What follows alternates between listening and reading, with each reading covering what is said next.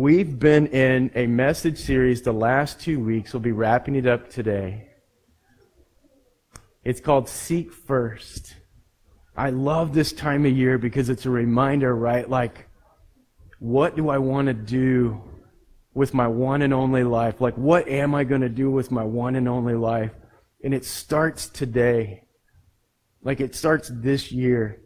And it's even more special this year because like every single one of us is like we're we keep hoping in what? In a numerical change on the calendar. And it's like I'm so ready that that one digit will make a huge difference. Rather than put my hope in a calendar, I thought, God, I'm going to get on my knees and I'm going to fast and pray and just seek you. And I'm just going to spend time in the Word and say, please confirm your will. Walk me through your Word. Like, speak to me in, in when I pray. Seek first His kingdom. Matthew 6, 33, 34 is our key scripture for the last three weeks. Let me read it again. But seek first His kingdom and His righteousness, and all these things will be given to you as well. Therefore, do not worry about tomorrow, for tomorrow will worry about itself. Each day has enough trouble of its own. What's cool about that is he's not saying there's not worries for today. Because every single one of us has stuff that our mind just gets stuck on, whether it's our family, our kids, like our neighbors, our community. And especially if you tuned into the, the news this last week and social media, like we, it, it is heartrending. It is just tore me up by the time I, I turned it on and watched it. I'm so thankful I was not immersed in it. I'm so thankful that I unplugged from it. But seek first his kingdom and his righteousness, and all these things will be given to you as well. Therefore, do not worry about tomorrow, for tomorrow will worry about itself. Each day has enough trouble of its own. This week, after a week of fasting and praying, I actually read the book of Galatians more times than I can count. I listened to it um, via audio, via the Bible app, right? It's kind of cool to be able to listen to it also. I read it again and underscored passages and phrases that jumped out at me. Likely when, when we get back from, um, from next week, I'll start a series in Galatians. But the one scripture that hit me yesterday, and I'll tell you more about why, Turn with me to Psalm 46. We'll be in 1 through 3. This one hit me clear as day yesterday. And I almost didn't write down any sermon notes today. Like I almost came here uh, totally unprepared in a sense, just to share with you guys in a raw way. Like when you fast and pray, like what is God saying to you? And this scripture was the one that jumped out. Let me read through it. Psalm 46, 1 through 3 says, God is our refuge and our strength, a very present help in trouble. Therefore, we will not fear. Even though the earth be moved, removed, and though the mountains be carried into the midst of the sea, though its waters roar and be troubled, though the mountains shake, and with its swelling, Selah. God's present among his people. If there was anything this week that I felt like he was saying every moment of the day, whether I was walking at Boy Scout Beach on the Boy Scout Trail, or I was on my face on my living room floor, or I was here in the church, or at one of our coffee shops, like he was saying, I am with you. Like I am right there with you. I am present. God has not abandoned us. If you are alone and you feel like you're going through it, I talked to several this week. He is with you. He has not abandoned you. He is walking right with you. For those of you that feel like, I, Larry, I don't hear from God, like I, I don't know what that feels like. Like he's just saying, take one step towards me. Maybe there's a time in your life where you felt like you were closer to God than you are now. Like maybe there's a time in your life where you felt like I, I heard I heard from him back then, but Larry, I don't as much today. Let me just say, just take a step towards him in faith. Say and say, I, I don't know where I've been. I haven't done it on purpose, right? A lot of times we don't even know. And just say, I want to hear from you. Please let please let the distractions settle down. Let me hear from you. I encourage you guys, what last week, the one takeaway from last week. Let's spend the next seven days focusing on Christ and letting it be Christ alone. And so I did a juice fast for me for those first few days. and went through Thursday morning, I believe. And then I decided to do a water fast, I think Wednesday evening and Thursday. I tell you what, the juice and water fast, that's pretty doable. Let me just share an encouraging word. That's actually pretty doable because you get to live on sugar a little bit and some nutrients. The water, though, that was painful and it reminded me of my humanity and how how frail and weak I was and even like even trying to help my own family problem solve in certain areas, like where are the keys for the car, like that became a struggle. and it's really cool. I said it last week. When we find ourselves at the end of ourselves, that's finally where God can say, All right, are you done? Like, are you done trying to do this in your own power? Because guess what? It was never you anyway. God is our refuge and our strength, a very real present help in trouble. Therefore, we will not fear.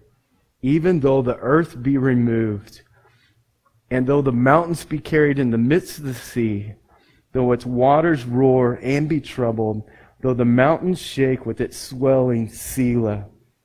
God is our refuge. He is our strength, a very present help in trouble. Like this psalm was written by David. He actually wrote this psalm in the middle of a crisis.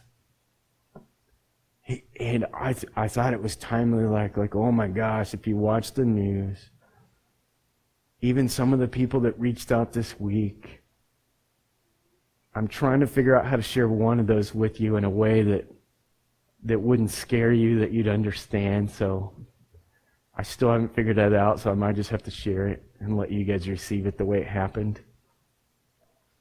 But David begins this psalm with God's provision. He looked to God for help in difficult times and he found it. He could say these things by experience. Like who has experienced the rescuing hand of God himself? Like who has experienced that in their own life? And man, I hope that it hasn't happened the way it's happened for me literally watching my own child face cancer and leukemia. Like watching my family who turned their backs on God essentially and gave themselves over to something that was not Him as a student growing up.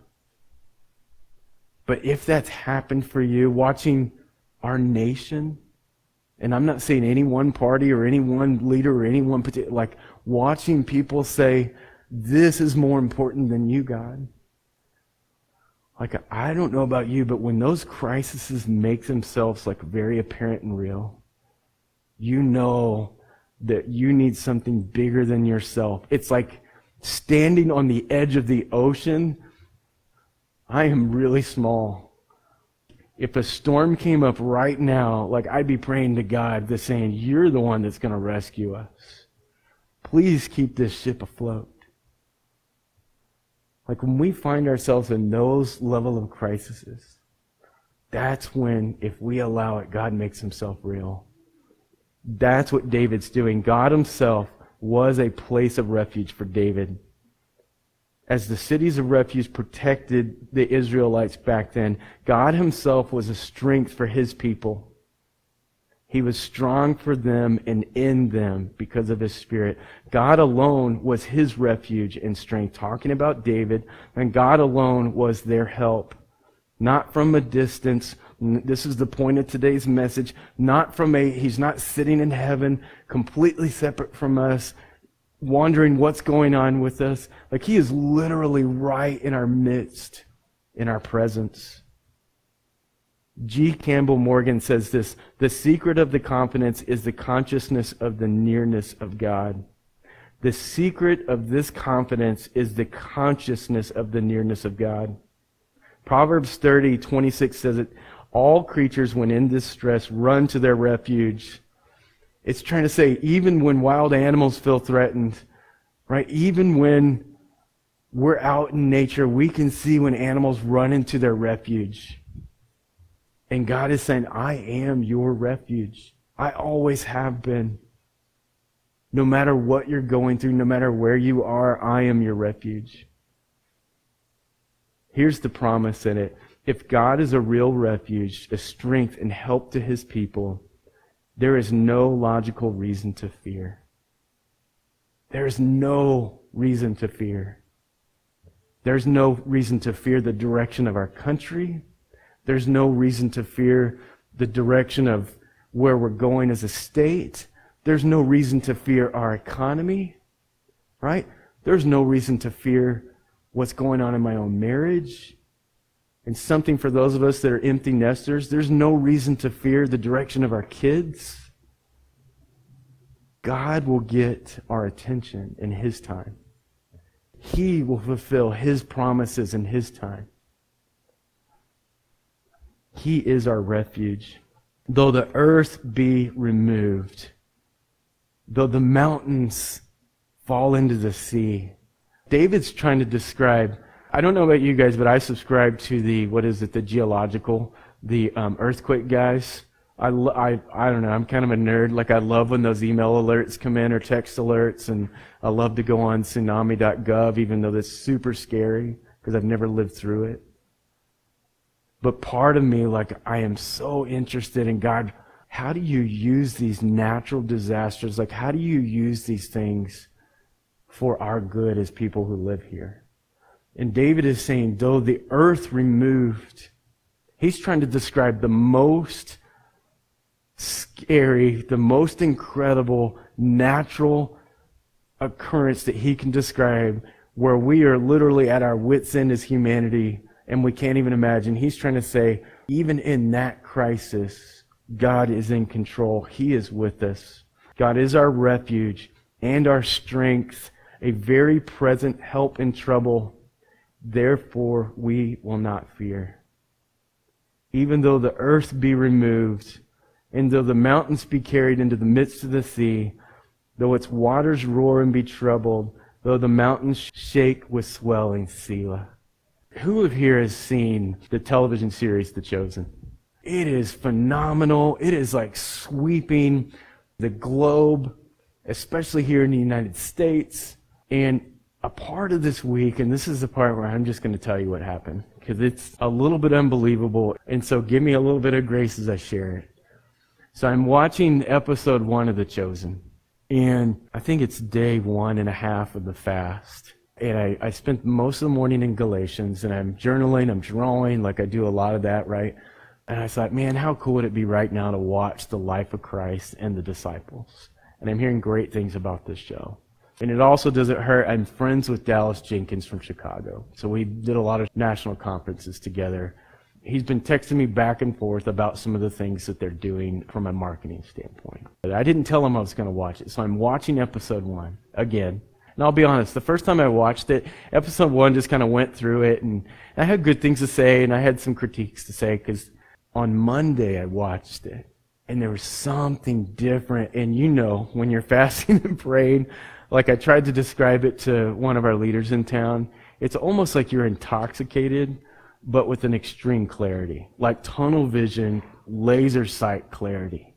And watching episode one, watching Christ interact with Lilith, who is Mary of Magdalene, interact with several people, several characters, and that I thought, oh my gosh, Christ is actually freeing these people with where they are. He's freeing each of them from their darkness. He's freeing each of them from their entanglement. He's freeing each of them from their bondage. And so if you know the story, if you've watched it, Lilith, they portray her as the woman who is actually possessed. She was possessed with multiple demons, as the story goes. This is a true story. And Christ embraces her. And he says, You are redeemed. And he said, In my name you are free. And he frees her from this demonic possession. And I am just blown away. Hadn't eaten already in 24 hours. And I'm just stuck in this going, Holy cow, this is incredible. Like the God of the universe became man for us, walked with us. He started performing these miracles that are just mind blowing. They're unbelievable, truly unbelievable.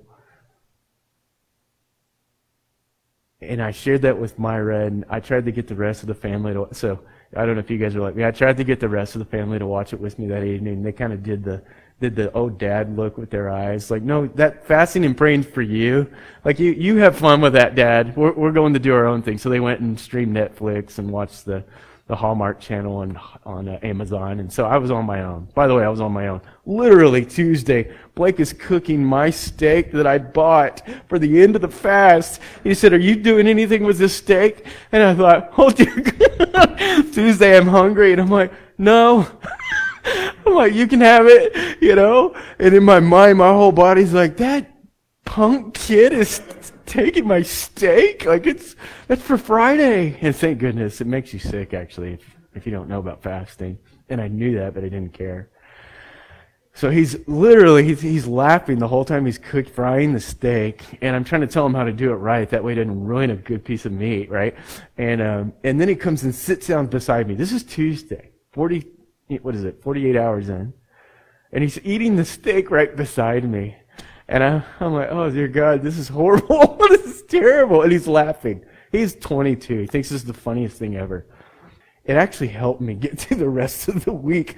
I thought if I could get through this, I can get through the rest of the week. Tuesday. This is the weird part. So give me grace in this. I don't normally don't share these stories. I'm texting a few of you and, and people in the community and said, hey, how can I pray for you? I'm praying. I'm praying all day long. I'm starting to run out of things to pray. You know, it's that moment. You're, you're 48 hours in and you're like, God, I don't know what else to pray about. I'm on my face on the, on the ottoman in the living room just praying.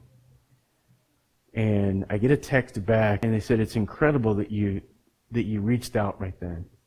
And they said, have you ever done anything like an exorcism? And I was like, holy cow. Twice before I've had to go and pray over someone's home and for them personally because they felt like they had some sort of presence. Let me just present to you if we are spiritual beings and flesh, and there's a spiritual world happening around us, and there are good and there are evil spiritual presences.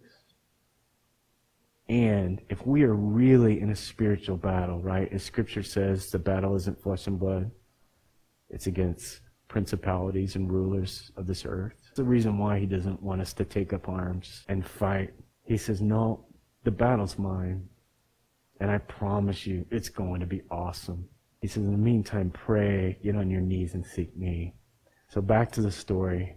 So I answered and I said, Yes. I said, if, I actually said this way. I said, if you're, if you're being serious, the answer is yes. So I thought they were messing with me, and they weren't. So we scheduled an appointment to meet with the person on Wednesday and review some of the uh, video footage that they had. This is evidence-based event. So we watched the footage. I talked with the person and I prayed with them. And I said, tell me how long this has been going on. Tell me how long you've been walking through this. Are you a believer or not? What do you believe about this? And so we get through all of that. The evidence is really interesting.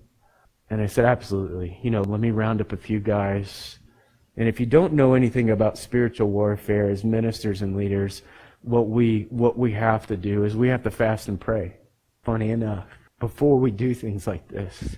The reason why is it gets your senses to a point where you're completely relying on God and not on yourself. That you're completely focused on what God and the power of Christ is doing and has nothing to do with you. And it protects you. It's spiritual protection. It's literally spiritual warfare.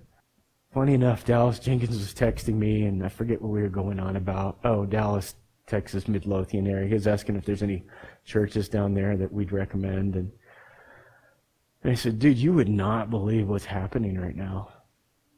I said, it is, it is no coincidence. And I, I try not to over spiritualize things, right? Because it just, I'm not one of those guys that wants to spiritualize everything just because. But what are the chances that the week of fasting and prayer led to a circumstance like that that happens like once every 10 years? So yesterday, we went to the person's home. And thankfully, I had another minister in town join me who has actually grew up in this, in the Hindu religion, that has actually battled in spiritual warfare their entire life, another provision of God.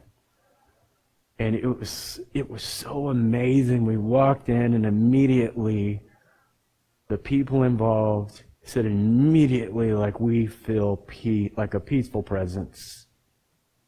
We prayed over every, every room in the home, closets, anything that had a door, we prayed over it. We use the oil as scripture says. If you need prayer in your life, if you need to see a spiritual breakthrough, go to the elders of the church. Our elders are here for spiritual leadership and guidance. That's what elders are here for. Spiritual leadership and guidance. And this is go to your elders, anointed with oil, and pray in Jesus' name the blood of Jesus Christ. The symbol what we did this morning in communion. It is extremely powerful and we take these things for granted. We minimize them so much. And we literally placed oil over their door frames, each one, just as they did back in the day. And we prayed in Jesus' name, let your presence dwell here. Let your spirit dwell here. Anything that is not of you, Father, remove it from this presence. Remove it from this house. Remove it from this person. And then we prayed again. We prayed some more. And then the person said this I believe there's a God. I understand that Jesus is, this is her words, that Jesus is supposed to be God and human who walked this earth. But I don't understand what it means that he died for my sin. She said, I don't really understand how that's supposed to connect to me. And of course, you know me, like a smile came on my face, like, whew, man, this is the most amazing part because we don't deserve it and there's nothing we could do to earn it. Literally nothing. Nothing we do in this church, in the church, is to try to earn God's love. It's, we're not here to try to earn God's forgiveness. There's no ritual we can do to manufacture His presence. It is literally literally because he died on the cross for us is the only reason and he rose again the only reason that we are a church that we have a hope in the future and that we can walk in confidence through a crisis whether it's a spiritual battle in their own living room or whether it's a spiritual battle at the capitol. It is so cool that we get to say that we are warriors, that we are men and women in Christ, and that He is our refuge. He literally is our hedge of protection. He literally is the one that's shielding the fiery darts, the arrows from the evil one. They are real and raw because I got to see again this week.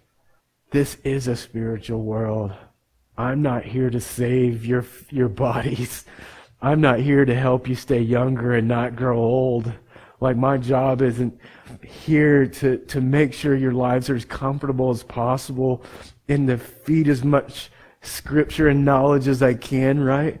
My job is here to say one day we will all be in heaven together and it will be amazing. And between now and then, let's grab a hold as many people as possible together. That's our mission. That's the battlefield we're on. Let us not be distracted by the entanglement of sinning against one another. Let us not be distracted by the sin and entanglement that we see in our leaders. Let us not be entangled by the sin that we see really everywhere. Rather, let us focus on what is true, what is right, what is lovely, Let's get on our knees and pray for those people that we know are being attacked and in the battle. And we know one day, even, even if they don't find healing on this earth, they will assuredly be completely healed with you and me in heaven. I am excited about that. I am so thankful. Psalm 46, 1 through 3. Let me read it again. God is our refuge and our strength. Jesus and only Jesus is our refuge and our strength. A very present, very present, here and now help in trouble. Therefore, we will not fear. Even though the earth be removed, even though the mountains be carried in the midst of the sea, the, though the waters roar and be troubled, though the mountains shake with its swelling, Selah, He is our very present help, and His presence is always with us. Deuteronomy 31 through 6 says, Be strong and courageous. Do not be afraid or terrified because of them, for the Lord your God goes with you. He will never leave you or forsake you. God will never leave you or forsake you. Never. What we can cling on to is this last part. God is with us. Do not fear. He wins in the end. And He has each of you, every single one of you. Continue to seek Him this week. Let's continue to seek Him the rest of this month. Father, I am so thankful for you.